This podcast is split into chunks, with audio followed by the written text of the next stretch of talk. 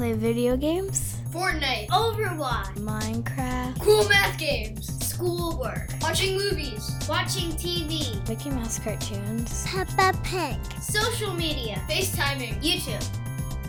Welcome to the Technopanic Podcast, living and learning in the age of screen time. Here is your host, my mom, Kristen Turner, and her friend, Ian O'Byrne. Hi, everyone. Welcome to the Technopanic Podcast. I am Kristen Turner. And my name is Ian O'Byrne. And we are your hosts here today, talking about all things living and learning in an age of screen time. And we come at this from a couple of complementary and sometimes contradictory roles. We are researchers of digital literacies, and we are also parents of children.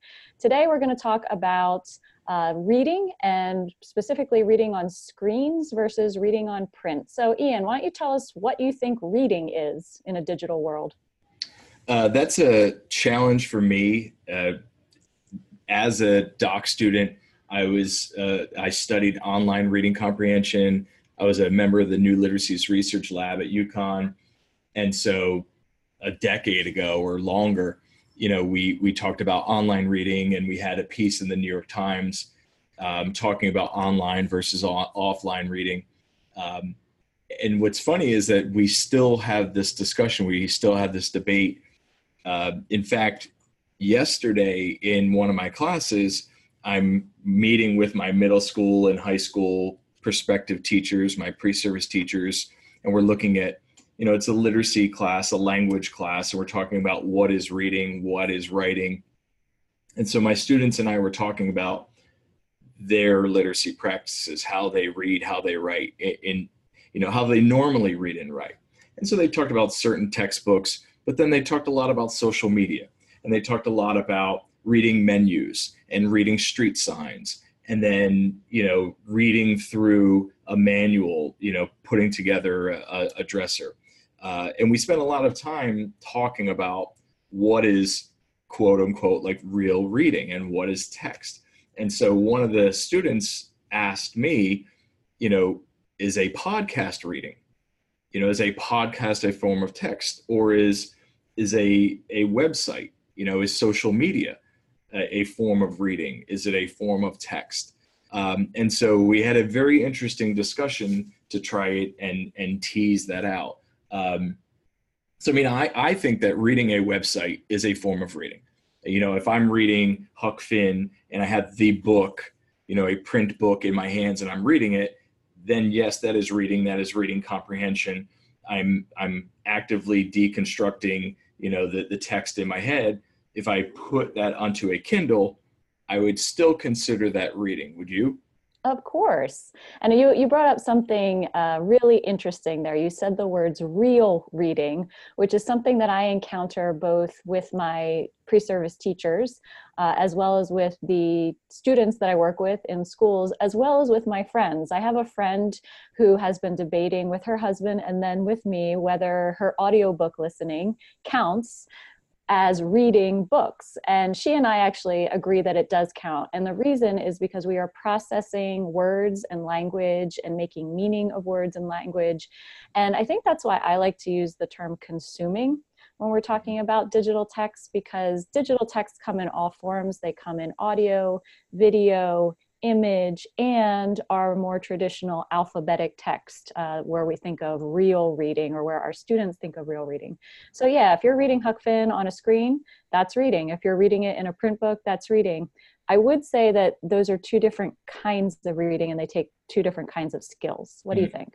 So if I if I have a audiobook version, uh, you know, of Huck Finn, I'm still reading, you know, and I think the processes or the the what our brain is doing as we read, as we go across that information, our brain is doing different things. Um, you know, if I read a, my son is getting into a lot of comic books and graphic novels. And so if I have a graphic novel version of Huck Finn that he reads, or we read together, I still think that's reading. And my brain is doing different things and his brain is doing different things. Um, so I think we're agreed upon, you know, there's different forms of text, forms of information, or modes of information that we would come across, but our brain is is still actively consuming. Consuming, and we need to learn the skills to consume critically in all of those forms. So that's where I come at this as a parent and a teacher, trying to understand, what do I need to teach the kids in my life to do in order to be critical consumers or critical readers in a digital age? Um, there's, I would say, some techno panic around this. Uh, oh, yeah. We have we have a lot of headlines in the newspapers and on the internet. I, do we still read newspapers? I think we do. Um, but yeah. On the internet and and in other magazines and, and on television about how screens Um, are ruining our lives, and one of the reasons is because we cannot comprehend as well on a screen as we can in print. But I, I mean, one of the th- the interesting things to think about is we're living in a world where, uh, you know, an individual can start with that that print text, and if they want to, they can move over to the Kindle or ebook version if they so choose. There are technologies out there. Amazon has something called WhisperSync. So I can be reading on my Kindle and pick up from there and switch over to the audio version, the Audible version.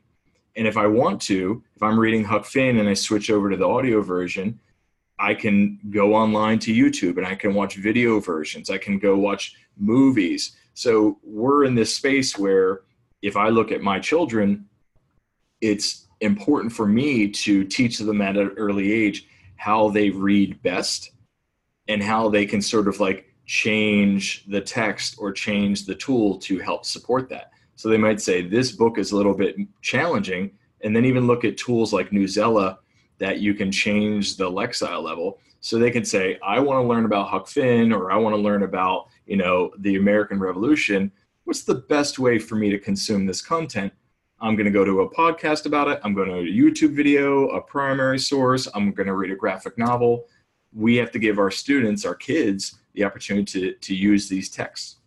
Really quickly, Lexile level is about reading level. And so when you were referencing that, you were talking about a reader being able to understand or to comprehend what they are consuming.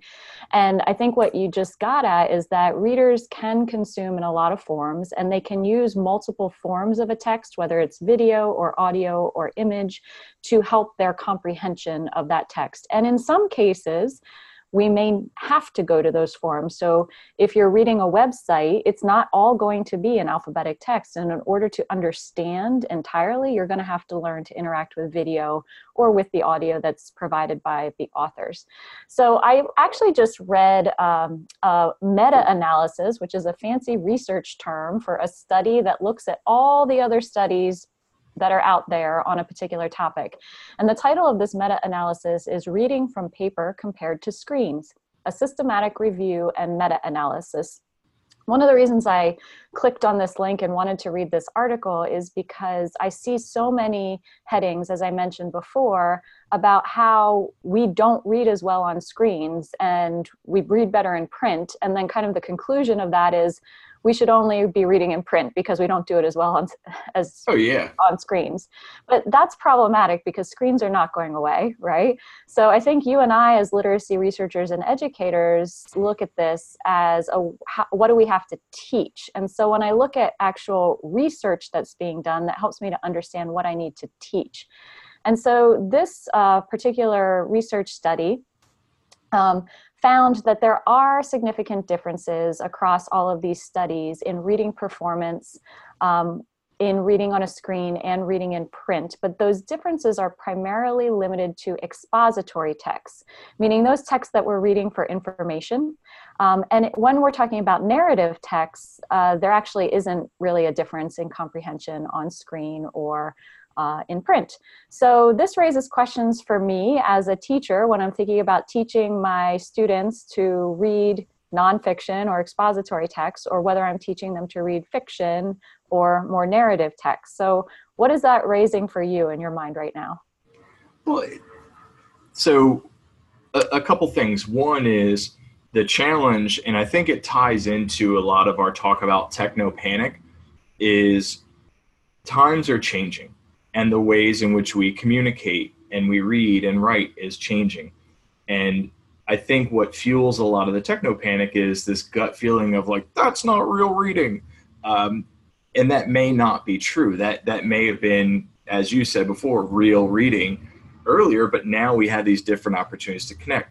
So my consumption of, you know, sci-fi in, in my audiobooks, I'm going to get the same sort of benefit as if I were to sit and, and sit with a print text or even like an ebook text. But then maybe I might have a little bit more challenge, and that's something I feel anecdotally if I read a nonfiction piece. So if I read a, a text about um, something where I, I want to learn more of the details, I do need to sit and not just read it, but it, it's making me have questions about annotation of that and sort of like documenting or note taking on the on you know n- taking notes as I read.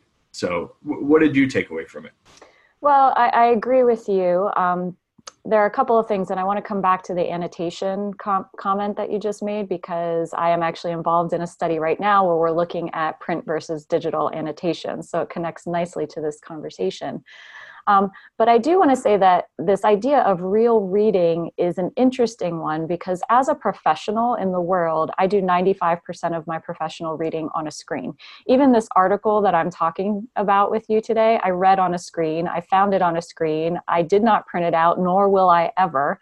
Um, and I actually know how to annotate it on the screen if I want. But that knowledge of annotation is something that we need to teach kids. So what I'm finding in the study I'm working on is that if they have a knowledge of digital annotation, they are more likely to engage with di- digital text, more likely to like reading digital text, and find that their comprehension of digital text is solid.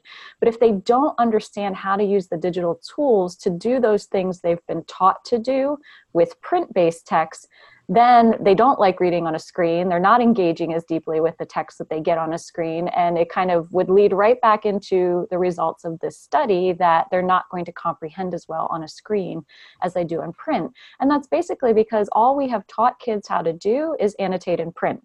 So we need to start doing some of these digital forms of engaging deeply with a text, and annotation is one example of that. Another finding in this meta-analysis was that readers may be more efficient and aware of their performance when reading from paper compared to screens, which basically means there's more metacognition or more self-awareness in what you're doing on print than it is on screens. And I think this goes right back into how we have taught readers.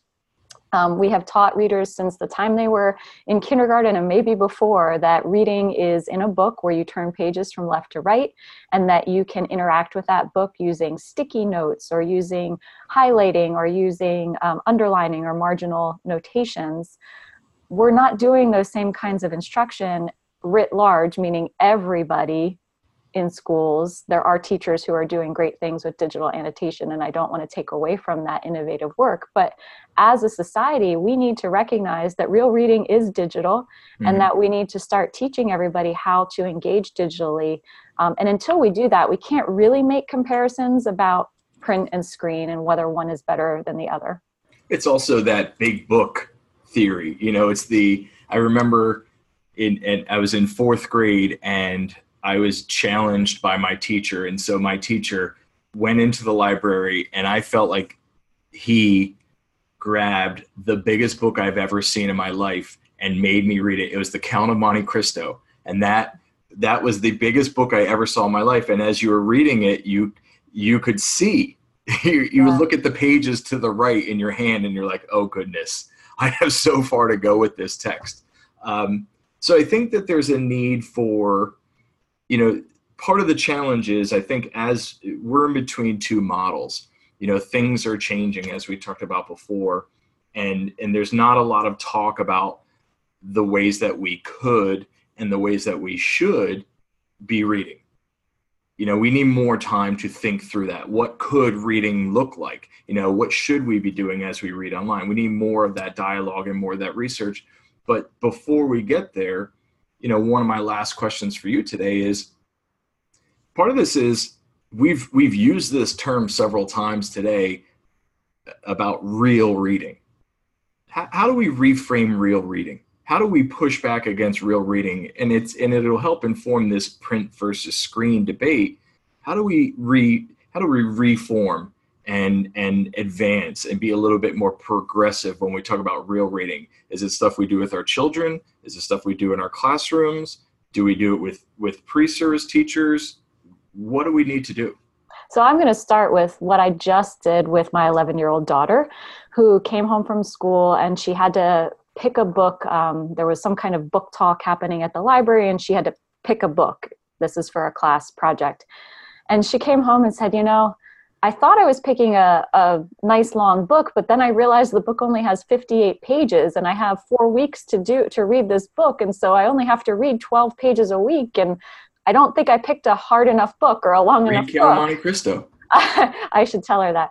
But um, actually, it had to, it was a nonfiction book. She was super excited about the topic, which had to do with um, Mars rovers and exploring on Mars. And so she's chat, chat, chatting about the topic at the same time that she's saying, I don't think I picked a long enough or good enough book. And I said to her, well, why don't you just extend the reading experience? You don't have to limit yourself to just that book. So once you're done with the book, why don't you go online and find some videos or find some more articles or some more texts that can help you to learn more about this topic that you are so clearly excited in? And she kind of went, oh, well, I didn't realize I could do that. uh, so again, having real conversations with your kids, your own kids as a parent, and just allowing reading to take many forms in your house would be a first step to being more progressive. Maybe it's a little bit of having, I mean, we're not normal. We, you know, we're we're educators, we're researchers. Speak for yourself, I'm kind of normal. But that's, you know, maybe it's having talk, obviously modeling with our own children and in our classes, talking about our reading practices. Um, maybe it's being a little bit more intentional and saying, okay, when I pick up my phone and I'm zombie scrolling through Facebook or Instagram, I'm still reading. It's a different kind. Um, when I'm listening to a favorite podcast in the car with my children, or I go for a run and listen to an audiobook, I'm still reading, and just making that more explicit and overt with our children and, and with our peers. You know, so as you spoke before, talking to a friend and saying, no, that is a form of reading. We're just reading in different ways. And those are all valid and useful. Our, one of our colleagues, Frankie Siberson, um, works with elementary students, and she has incorporated into her classroom digital reading workshops. So as part of the independent reading, uh, she allows her students to engage with digital text, which I just think is a lovely way to value all kinds of reading in the classroom. Um, so maybe that's taking the step from parent to teacher, valuing more than just the novel or the nonfiction book that the, the kids get out of the library, but actually asking them and offering them the opportunity to bring in multiple kinds of reading. And hey, yeah, during independent reading time, you can put in your podcast and listen to it because we value that in this classroom.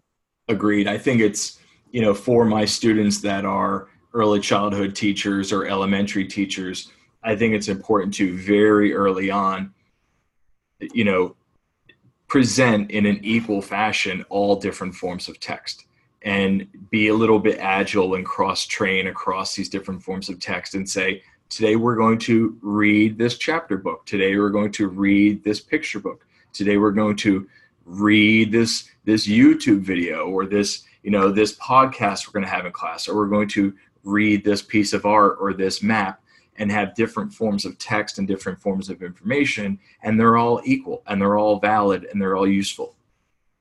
All right, so what are our big takeaways from today? I think that I feel a little bit better about myself and my use of audiobooks. I think that we need to charge forth and push back and help redefine real reading or consumption. Um, and the last thing I'm going to suggest is that I need to spend a little bit more time annotating, uh, especially when I have those informational texts, and not rely just on my audiobooks. what are your big takeaways? My big takeaway is that there really shouldn't be techno-panic about print versus screens. And instead of panicking, we just need to embrace the fact that screen-based reading allows us for so many more opportunities for consuming and learning and understanding all of those things that we are reading, um, that it's not a cause for panic. We just have to learn how to, to manage it all. Yeah, difference is okay. Different is okay. Change is okay. Absolutely. Thanks for having the conversation today, Ian. Absolutely. Thank you. And we'll see you all next time.